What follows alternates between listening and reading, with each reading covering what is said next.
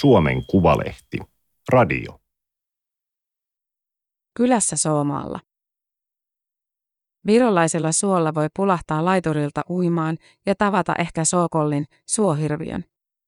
Suokansalle suo on yhtä tärkeä kuin metsä suomalaisille. Toimittaja Petri Pöntinen. Teksti on julkaistu Suomen Kuvalehden numerossa 28 kautta 2022. Ääniversion lukijana toimii Aimaterin koneääni Ilona.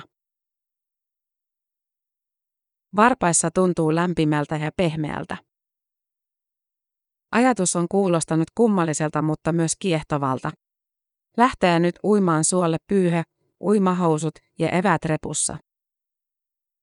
Tyyni suolampi on kuin peili. Sen pinnalle heijastuu ohuita pilviä ja kitukasvuisia mäntyjä. Viereiselle allikolle laskeutuu telkänpoikanen. Se on ainoa uimakaveri, kun pulahdan suolle rakennetulta laiturilta veteen. Välistä jalka tapaa liejuun.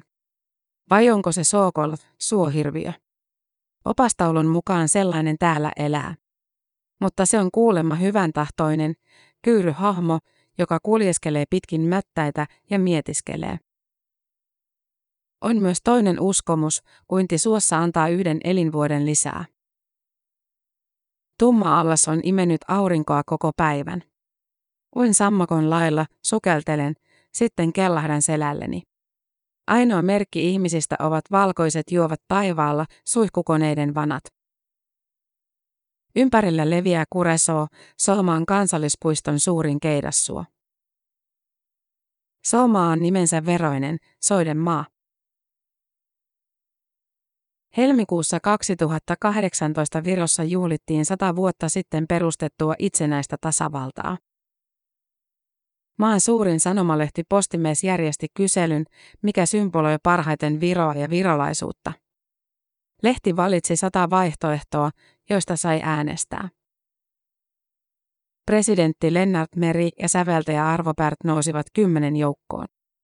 Laulujuhlat ja metsän virolaiset lukijat valitsivat odotetusti kärkikolmikkoon. Mutta voittaja, vielä selvällä erolla, oli yllätys. Virolaisuuden vertauskuva on suo. Nyt kuuluu suon ääni. Parrakas mies pysähtyy pitkospuilla, kiikarit kaulassa. Hiljaisuutta, tuulen huminaa. Mikko Virta rämpi pikkupoikana Pohjois-Pohjanmaan soilla. Isä oli tutkija, rengasti maakotkan poikasia. Suopursu tuoksui, hilla kukki, pikkukuovit kahlasivat avosoilla. Vuonna 2001 Virta retkeili ensi kerran täällä, Soomaalla. Nykyään hän asuu virolaisen vaimonsa ja kahden lapsensa kanssa puolen tunnin ajomatkan päässä Pärnussa. Ympyrä on sulkeutunut. Samanlaisia maisemia ja tunnelmia kuin lapsuudessa. Ja Soomaalla näkee myös maakotkia. Tuore kirja Luontoretkelle Viroon 30 kiehtovaa kohdetta on vapaan toimittajan virran kynästä pitkän luontoharrastuksen tulos. Geologia ja sijainti selittävät naapurien erilaista luontoa. Suomessa silokallioita, järviä, mäntykankaita ja tuntureita, Virossa kalkkikivijyrkänteitä, niittyjä, tammimetsiä ja mäkiä. Yhteistä on soiden runsaus. On vaikea kuvitella, että suomalaisten enemmistölle räme tai neva olisi rakas, paitsi hillahulluille. Virolainen huvittelee suolla, käy kesäisin uimassa ja kävelemässä lumikengillä. Tai kulkee pitkospuita, irtaantuu kaupungista. Suu on täällä hiljentymisen ja rauhoittumisen paikka. Suomalainen hautautuu kesällä mökille, mieluiten järven rannalle. Virolainen matkaa lomalla sukulaisen luo. Mutta kaikilla ei ole taloa maalla. Silloin kutsuu suo. Reittejä on runsaasti ympäri maata, usein lyhyen matkan päässä.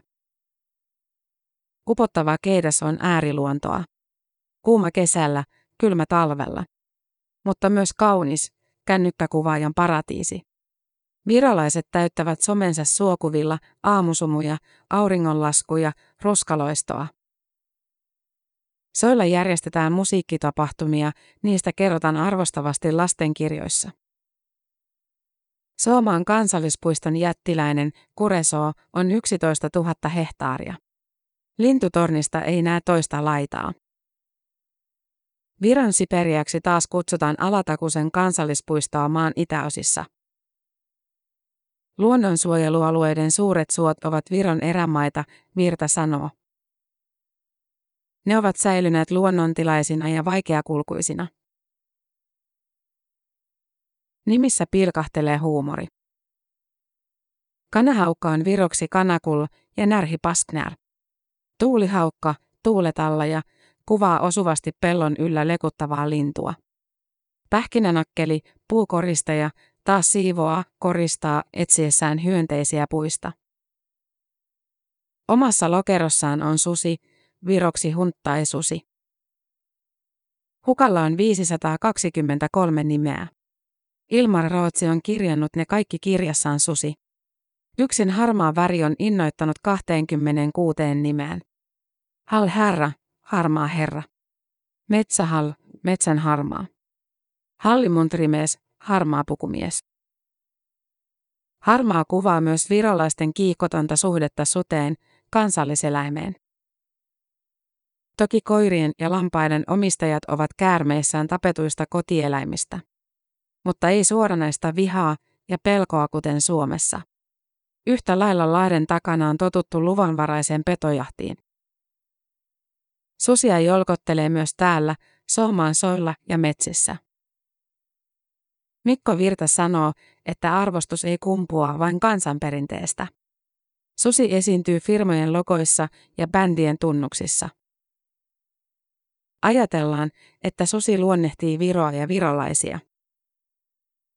Se on sitkeä ja voimakas eläin, joka pärjää vaikeissakin oloissa.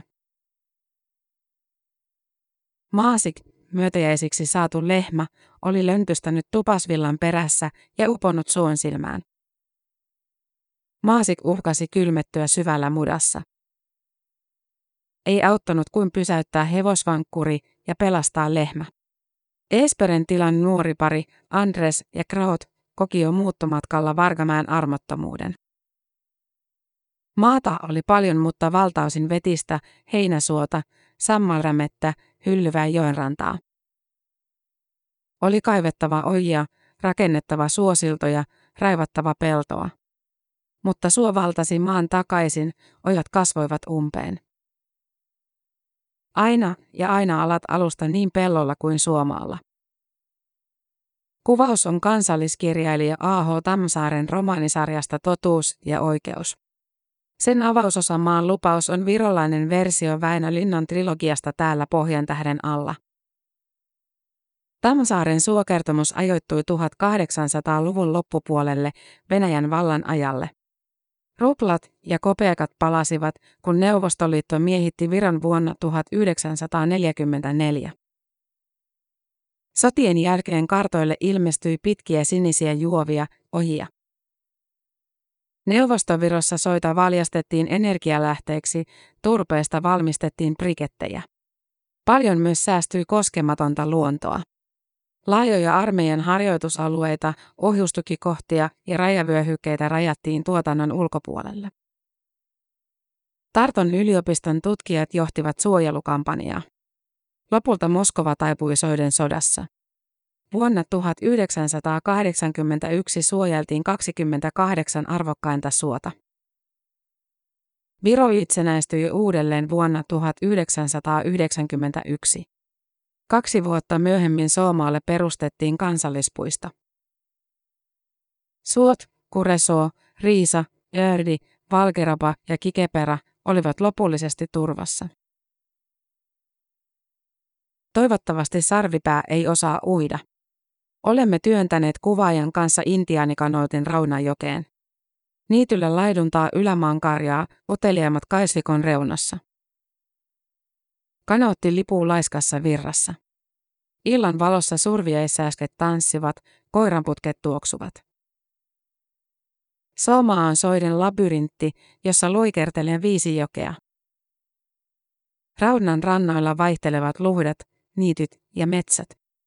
Jättiläistammet seisovat toteemeina. Rantasipit pyrähtävät edellä kuin jokioppaat, kun on väestettävä uppotukkeja ja kaatuneita puita. Hetkittäin maisema muistuttaa trooppista, tiheää mangrovea. Keväisin, kun lumi ja jää sulavat, täällä koetaan viides vuoden aika. Joet tulvivat äkkiä penkereiden ylitse ja vesi valtaa alavat suot ja metsät. Soumaa muuttuu Viron Amazoniaksi. Vene on kuin tehty tulviin. Tervattu, yhdestä puusta veistetty haapio on kevyt ja ui matalassa vedessä. Kanoottia muistuttavaa haapiota kutsutaan Virossa veneiden äidiksi. Joulukuussa 2021 haapio, viroksi haabias, hyväksyttiin Unescon aineettoman kulttuuriperinnön listalle. Haavan on oltava järeä, oksaton ja suora. Puut valitaan ja kaaditaan talvella. Vanhan tarinan mukaan veneestä tulee nopea, jos runko rysähtää kauas kannosta. Telso, kourukirves, uppoaa valkoiseen, pehmeään puuhun kuin vetsi voihin. Työstön lopussa kirves ei saa lipsua. Haapio on veistettävä ohueksi, kaksi senttiä paksuksi. Kun sisus on koverrettu, seuraa jännittävä vaihe. Vene laajennetaan muotoonsa. Molemmin puolin tehdään nuotio ja haapion pohjalle kaadetaan vettä. Lämpö ja kosteus avaavat veneen kuin kukan. Haapioksi kelpaavat puut ovat harvassa. Iäkkäistä haavoista tulee onttoja, kun käyvät iskevät ja lahottavat ytimen. Avohakkuut ovat lisääntyneet ja puut kaadetaan yhä nuorempina. Myös haavat. Soomalta perinneveneet eivät ole kuitenkaan kadonneet. Veistoa opetetaan uusille tekijöille. Haapio on kansallispuiston symboli. Isä herätti nukkuvan pikkutytön. Vesi tunki talojen ikkunoista Toramaan kylässä. Tiu Riisman oli syntynyt heinäkuun lopulla 1946 rukiinleikkuun aikaan. Jo lapsesta hän tottui siihen, että tulvaa lähdettiin Haapiolla pakoon isoäidin luo. Vedenpaisumusta osattiin odottaa. Hei, vieraamme on saapunut, oli tapana sanoa. Ennen tulvaa irtainta omaisuutta sidottiin kattoon, heinet kasattiin valtaviksi keoiksi, viljaastiat kannettiin parville. Lehmille rakennettiin lauttoja, leipää leivottiin varastoon. Riismannit muuttivat Riisan kylään, sekin pahaa tulva-aluetta. Korkea vesi kesti päivistä viikkoihin. Tavallisesti haapiota melottiin seisaltaan. Pisimmät oli varustettu perämoottorilla ja penkeillä. Meitä oli kahdeksan lasta haapiossa. Ja Meijerin kermat kyydissä. Tiu Riisman muistelee kotipihallaan lapsuuden tulvia. Kevään lisäksi vesi saattoi nousta myös syksyisin ja talvisin. Nykyään viides vuoden aika on Soomaan matkailun vetonaula, joka houkuttelee melojia. Viimeisin suurtulva oli keväällä 2010, vesi nousi Riisassa lähes viisi metriä. Miten sinä selviät, ystävät soittivat huolissaan. Riisman lyö kädet yhteen ja purskahtaa nauruun. No, otin veneen ja kävin kaupassa. Pöydälle on katettu punavalkoiset neuvostoajan kahvikupit. Sotien jälkeen Sooman kylät tyhjenivät. Osa muutti pois, osa karkotettiin. Tiu, kolhoosin karjakko, jäi. Aviomies löytyi samasta kylästä. Laajoilta soilta haettiin turvetta karjan kuivikkeeksi. Kerättiin hillat ja karpalot hilloksi ja mehuksi. Tosi paljon ihmisiä eksyi. Koko ajan etsittiin marjastajia. Neuvostovirossa oli viljeltävä itse vihannekset ja juurekset, jos mieli saada tuoretta. Luonto oli apteekin jatke. Poimittiin villiyrttejä ja lääkekasveja. Kansanlääkinnän perinne ei ole kadonnut.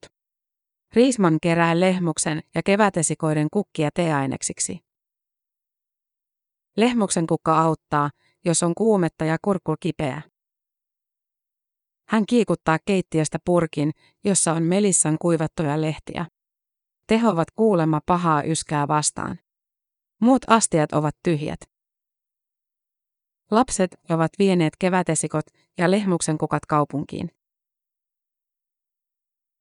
Mättäillä kohtaavat moderni ja muinainen Viro. Matkailusivustolla kerrotaan, että virolaisella on juuret syvällä maassaan ja pää digipilvessä. Kattavan 4G-verkon ansiosta suolla voisi tehdä veroilmoituksen tai perustaa yrityksen. Soma on kehittynyt jääkauden jälkeen. Hitaasti, millin vuodessa. Kansallispuistossa kävellään 7-8 metriä paksun turvepatjan päällä. Luonnontilainen suo on kuin munuainen, joka puhdistaa epäpuhtauksia. Suolla harjoitetaan myös ikivanhoja riittejä. Helmikuussa 2019 Kuresoolle taivalsi suuri seurue. Isän sylissä, katseelta piilossa, uinui 44 päivän ikäinen vauva. Vanhemmat jättivät toviksi juhlavään. Isä teki suolammen jäähän reijän, josta äiti otti puhdasta kastevettä. Lapsi kohotettiin kolmesti ylös. Sitten äiti kertoi tyttären nimen, Rabary. Raba tarkoittaa suota. Vanhemmat palasivat vieraiden luo. Isä kertoi nimen. Toista, salaista nimeä ei paljastettu sen maagisten voimien takia. Kaikki hiljentyivät, kunnes alkoi juhla auratulla lammella. Vettä roiskittiin päälle, olutta jaettiin astioihin. Ensimmäinen tuoppi käytiin heittämässä lapselle pyhitetyn nimipuun päälle. Niin korkealle kuin mahdollista, jotta tytöstä kasvaisi puun lailla pitkä, kaunis ja vireä. Lopuksi laulettiin ja tanssittiin ympyrässä, toivotettiin kukin vuorollaan lapselle hyvää elämää. Isä, isä, isä. Rapary kienää kesäkeittiössä isän, Indrek Vainon jaloissa. Perhe asuu pienessä lautamökissä keskellä kuusikkoa kansallispuiston reunalla. On kanala, kaksi kasvihuonetta ja ryytimaa. Vaino esittelee maasaunaa. Liistekatto on työn alla. Löylyhuoneesta tulee pyöreä, munanmuotoinen. Saunassa synnytään uudestaan. Vainut ovat mauskoisia. He elävät vuotta 10 235. Suunnilleen silloin Viron maaperä paljastui veden alta. Enemmän kuin perinteinen uskonto mausko on kansanperinnettä. Vaalitaan luontoa ja esivanhempien tapoja ja uskomuksia. Entisessä elämässä Vainu oli tallinnalainen IT-ammattilainen ja metsäaktivisti. Hän löysi nykyisen kotimetsän melontaretkellä. Tules tänne poika, metsä sanoi minulle. Vainulle kaikki luonto on elävää, puut, kasvit, kivet. Hän on tavannut suen hengen, puhunut joilla näkin kanssa, ollut yhteydessä karhun mielen kanssa ja saanut maanäidiltä siemeniä. Viro on Euroopan ateistisempia maita. Papit saarnasivat kauan oppeja vieraalla kielellä, saksaksi ja venäjäksi. Neuvostoaikana kirkkoa valvottiin ja toimintaa rajoitettiin. Ihmisillä säilyy silti tarve uskoa pyhään. Harva harjoittaa maauskoa, mutta puolet kannattaa sen arvomaailmaa. Joka kolmannella virolaisella on pyhä puu, lähde tai kivi. Vierailulla toivotaan hääonnea, muistellaan kuollutta tai pyydetään terveyttä. Vainot järjestävät kesäisin runolaulutapahtuman Suometsässä. He haluaisivat perustaa uuden, pyhän paikan. Lupaa ei ole hellinnyt viranomaisilta. Siellä on kaksi mäntyä pystyssä. Niiden välissä on sammalten peittämä maapuu. Se on kuin alttari. Aurinko painuu suometsän taakse oranssina pallona. Hämähäkit heräävät, syöksyvät saalistamaan verkkoon takertuneita hyönteisiä. Hiljaisuuden rikkoo tuttu ininä. Viileä ilta on houkutellut hyttysarmeijan hyökkäykseen. Käyn vastaiskuun, hölväin myrkkyä surutta. Valkoisena hohtavat pitkospuut johtavat metsään.